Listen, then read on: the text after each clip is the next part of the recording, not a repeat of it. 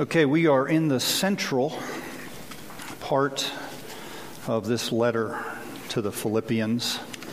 It's a letter of great joy, and it's because of what we're about to read after this first text that uh, we see uh, ineffable joy. Joy that never dies, joy that is unspeakable and full of glory. You know, it's interesting in the New Testament, whenever you see a passage that seems to be uh, catch your attention, um, something like uh, at the name of Jesus, every knee shall bow and every tongue confess that Jesus Christ is Lord to the glory of God the Father. It's, it's good to say, was that ever anywhere else in Scripture? And the answer is yes. So let's look at it together. Isaiah chapter 45, beginning verse 18. For thus says the Lord who created the heavens, He is God, who formed the earth and made it. He established it. He did not create it empty, He formed it to be inhabited. I am the Lord, and there is no other. I did not speak in secret in the land of darkness. I did not say to the offspring of Jacob, Seek me in vain. I, the Lord, speak the truth. I declare what is right. Assemble yourselves and come, draw near together, you survivors of the nations. They have no knowledge who carried about their wooden idols and keep on praying to a God that cannot save. Declare and present your case. Let them take counsel together. Who told this long ago? Who declared it of old? Was it not I, the Lord? And there is no other God beside me, a righteous God and a Savior. There is none besides me. Turn to me and be saved, all the ends of the earth, for I am God and there is no other. By myself I have sworn, from my mouth has gone out a right, in righteousness a word that shall not return. To me every knee shall bow, every tongue shall swear allegiance. And then in Philippians chapter 2, beginning in verse 5, have this mind among yourselves, which is yours in Christ Jesus, who, though he was in the form of God, did not count equality with God a thing to be grasped, but emptied himself by taking the form of a servant, being born in the likeness of men. And being found in human form, he humbled himself by becoming obedient to the point of death, even death on a cross. Therefore, God has highly exalted him, bestowed on him the name that is above every name, so at the name of Jesus, every knee should bow in heaven and on earth and under the earth, and every tongue confess that Jesus Christ is Lord to the glory of God the Father. 18 months ago, I had a chance to go back to the place that I've gone to in my mind for decades. 37 years ago, I went there, but I was alone. This time I was joined by my family. We're at dinner about 30 miles north of this little village, and I said to my daughters, are you ready? And they said, Sure, Dad, we're ready to go to the most beautiful place in the world. They said it mockingly, with derision. I said to them, Turn around, I can prove it to you. And there at dinner, they turned around, and 60 miles away, they saw the highest peak of the Bernese Alps. Within an hour, we were 30 miles south. And in this little V cut, this little village that I've thought about for nearly 40 years, with two rock face cliffs that went up a thousand feet. And on the right side, three waterfalls. And directly in front, the Jungfrau you know, in the Rockies, you look like this. In the Alps, you look like this. But it's not the village of Lauterbrunnen. that catches my imagination when I come to this text. It was the next day, about 9,000 feet above that little village, on a little outcropping of rock, where I sat with a 360 view of the mountain peaks and down this way, the valleys below. But it's not what I saw that day that I'll never forget. It's what I heard. As I sat there, I heard the wind, the sound of the wind. It had a pitch that I've never heard before.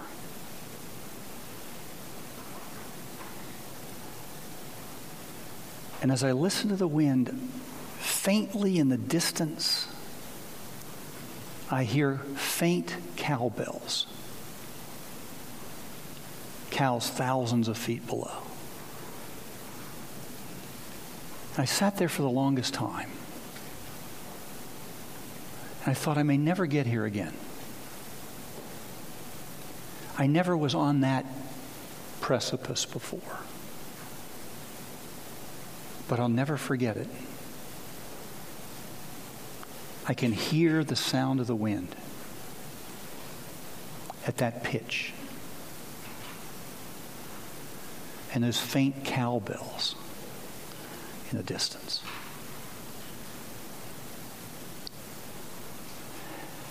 Paul is in a Roman prison. He's actually chained between two imperial guards. And from that vantage point, he in his mind is able to go to the one of the two or three most majestic places in all of the scripture. And he goes there and he hears the majesty of Christ. And in the distance, he hears the faint cries of those who are engaged in conflict.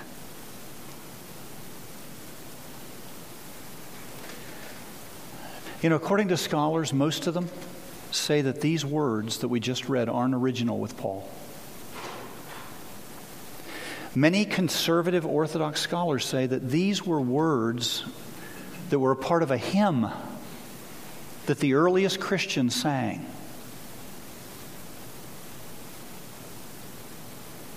Others say no, it was part of a creed that was spoken and repeated before Jesus ascended. He taught them this essential doctrine about himself.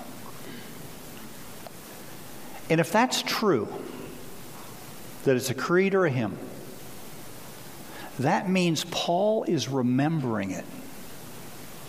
And he's connecting it to the conflict that is endemic in all of us.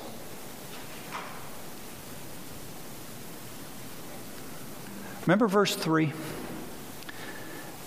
Do nothing from selfish ambition or conceit, but in humility count others more significant than yourself. He's talking there about the tendency of the human being, the human mind. It always moves in the direction of selfish ambition. It's the natural pattern of our mind. It's a basic methodology to accumulate to ourselves those things that we value so that by having them near us, we gain value. All those signs of success and significance. But Paul doesn't stop with a pattern, he, he goes to the motive. He says the motive of the human heart is conceit. The word there, we talked about this last week, means empty glory.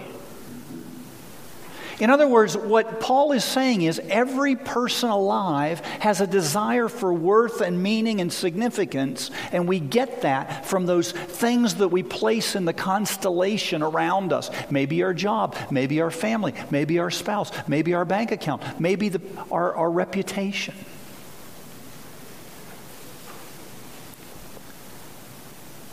Empty glory. And what he's saying is, that's our condition. That's why we're conflicted, not only be, with others, but with ourselves. Because the more we gain that emptiness, the more empty we become. But he doesn't stop there, he gives a solution. He says to them, Have this mind among yourselves, which is yours in Christ Jesus.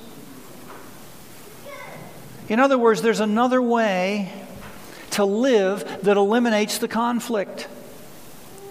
There's a way out of your endless quest for personal glory and worth and significance. There's a way that you can cease grasping for your worth. And Paul tells us have the mind of Christ. Think God's thoughts, to which you say, Oh, that's great. Oh, I get it. Just think like God does. I got it. That should be easy. To which Paul would say, It may not be easy, but it's you're able to do it. It doesn't come from striving. It doesn't come from rigorous obedience. It doesn't come from rigorous discipline. It doesn't come from anything you get on your own. This mind of Christ, if you're a Christian, has been given to you. The Holy Spirit has taken residence in you, and He brings with that, with Himself, the mind of Christ. And what Paul is saying is all you need to do is to lean into Jesus on a regular basis.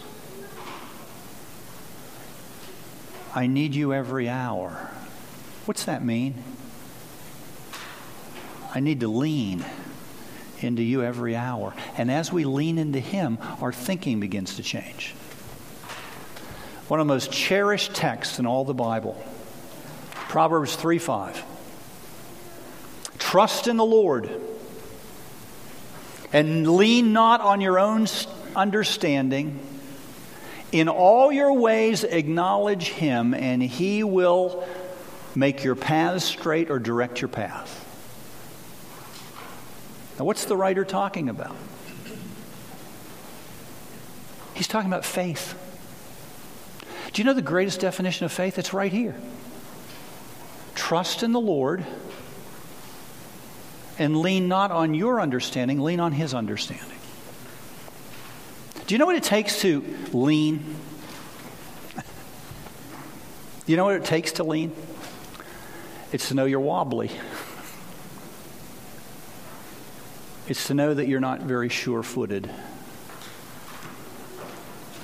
It's to know that you can't stand alone.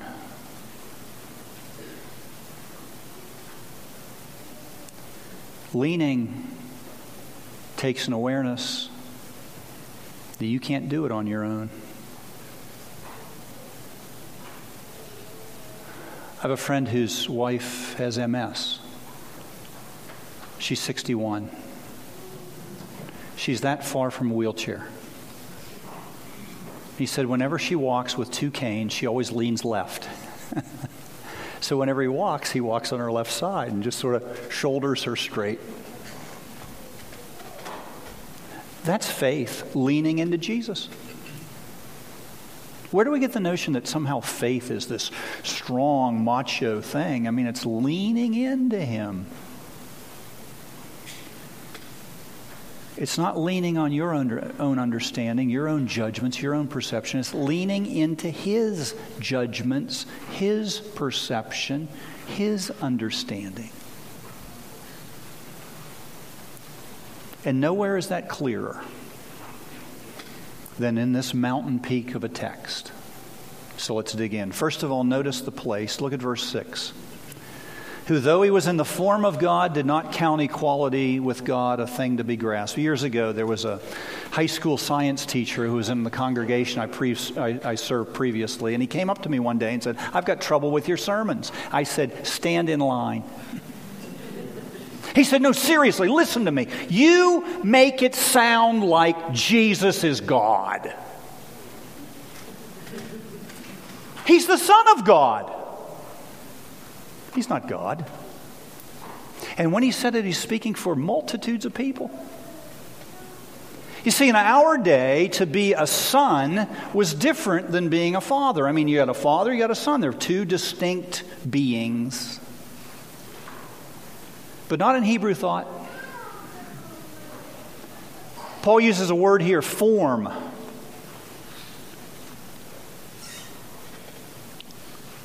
Though he was in the form of God. Now, that word is normally, the word form in Greek, normally is schema, which means outward appearance. If you look at two people and they look alike, you say, they seem to have the same form. It's an outward appearance, a schema. But that's not the word he uses. He uses the word morphe. Morphe means the essence of something. So, what Paul is saying is, though Jesus was the essence, in essence, God. You know, in Paul's day, if you were an emperor or a king and you wanted to send a message and it was printed on parchment, you would seal that in wax. You'd take your ring, that was your signet ring, it would have your image on that metal ring, and you'd put that ring into the wax and the impression you would leave was an identical representation of your own image. You know what that meant? That meant whoever opened this, this parchment and began to read, it was as if the king or the emperor was standing right in front of you. There was no distinction between the message and the person giving it. That's exactly what Paul is saying about Jesus. He's not like God, he is God. Christ, the second person of the Trinity. He did not count equality with God a thing to be grasped. Why? Why didn't he try to grasp it? Because he had it in spades. He was God. Listen to what the writer of the Nicene Creed says. We believe in one Lord, Jesus Christ, the only Son of God eternally got, begotten of the Father, God from God, light from light, very God from very God, begotten, not made, of one substance with the Father. And so after I let go of his shirt, I said, Do you get it? Very God of very God.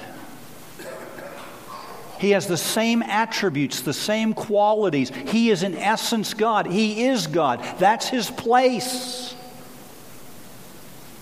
And that's why this text is so profound.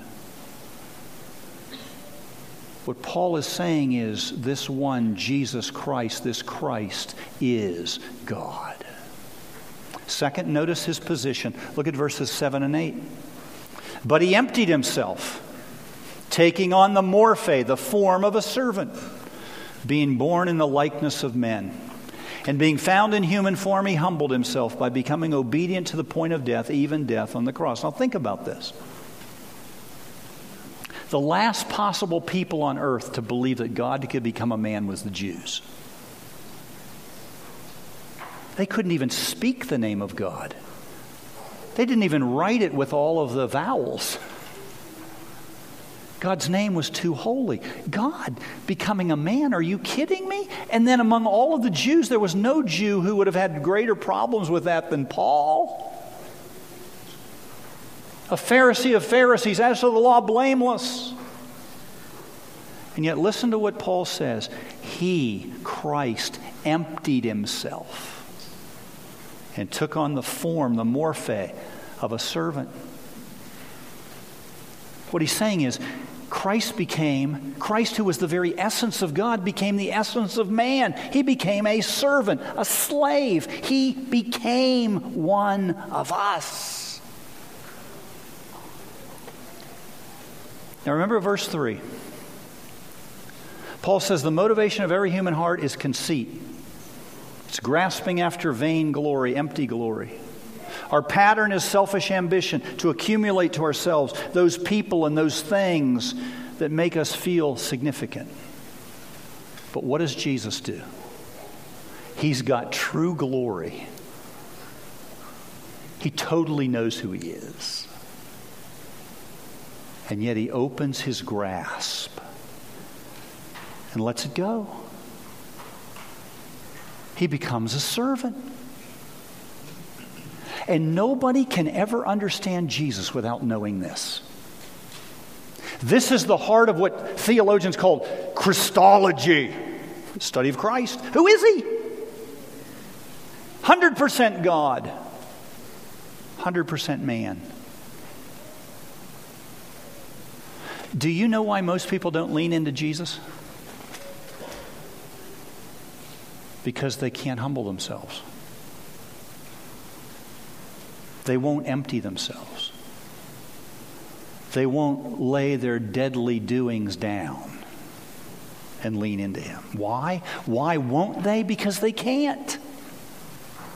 They won't because they can't. They can't. It's impossible for them. Because they have only one mind, and that's the human mind. But what Paul is saying, you Christians, you've got two minds. You have not only the fleshly, the natural mind, you also have the mind of Christ because the Holy Spirit brought that mind to you when you were changed, regenerated. Third, notice the promotion. Look at verse 9. Therefore, God has highly exalted him and bestowed on him a name that is above every name Somebody said that repetition is the literary device used to reinforce a truth. And we use repetition all the time. Have you ever had kids? No, no, no, no, no, no, no, no, no, no, no, no, no, no, no, no. You know who almost never repeated himself? Jesus. You read the Gospels. He hardly ever, ever repeated himself, but in Luke's Gospel, he does. Chapter 14, he's talking about going to a wedding feast and where you should sit. And then in chapter 18, he's talking about a Pharisee and a tax collector who go up to the temple to pray. And he says exactly the same thing in both places. For whoever exalts himself will be humbled, and whoever humbles himself will be exalted. And Jesus proves it. Think of Jesus. He was born into a lowly estate. You know, we think of a state as an estate, a lowly condition. I mean, he was born in a, a pig trough. He died naked on two crossbeams on the garbage dump outside Jerusalem. And every day of his life was an exercise in humbling himself. And you know what Paul's saying to us? He's saying that every day of our lives we have a choice to make. Will I lean into you, Jesus? Will I lean on your understanding? Or will I lean on my own understanding and my own mind? Will I humble myself and lean into you? Or will I exalt myself and lean on my own understanding?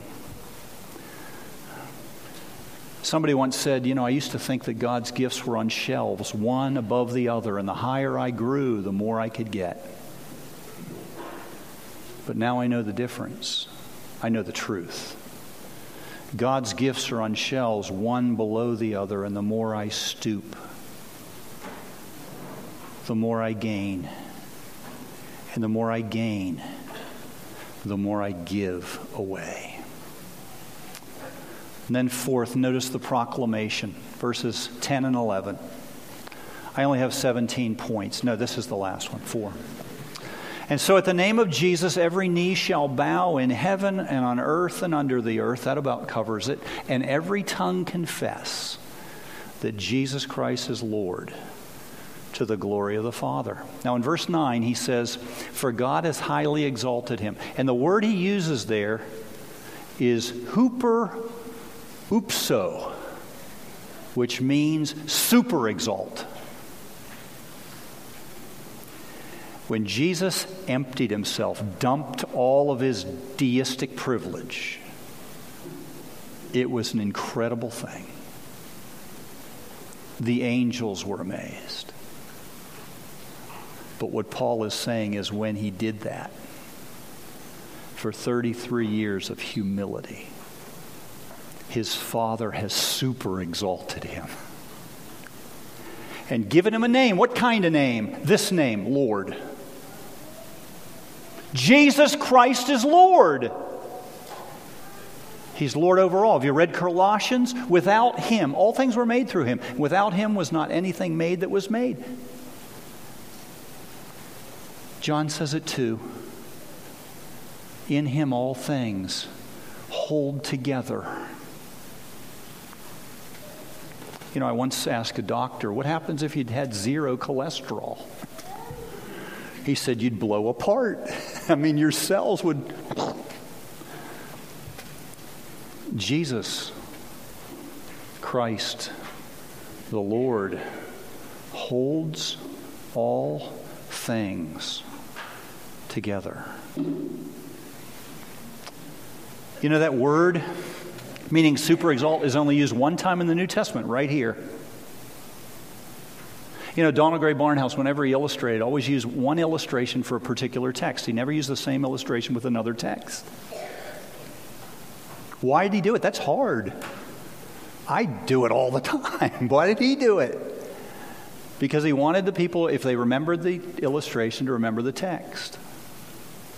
There's only one time this word super exalt is used, and it's only used once, and it's right here. And who does it apply to? Jesus Christ. When God super exalts his son, he gives him a name above every name, the name Lord. Now, think of what people called Jesus carpenter, friend of prostitutes, drunk, blasphemer, illegitimate. Why did they call him that? Because he threatened their quest for glory. They wanted significance. They wanted worth. They wanted to be somebody, and he stood in their way. But Jesus was completely opposite.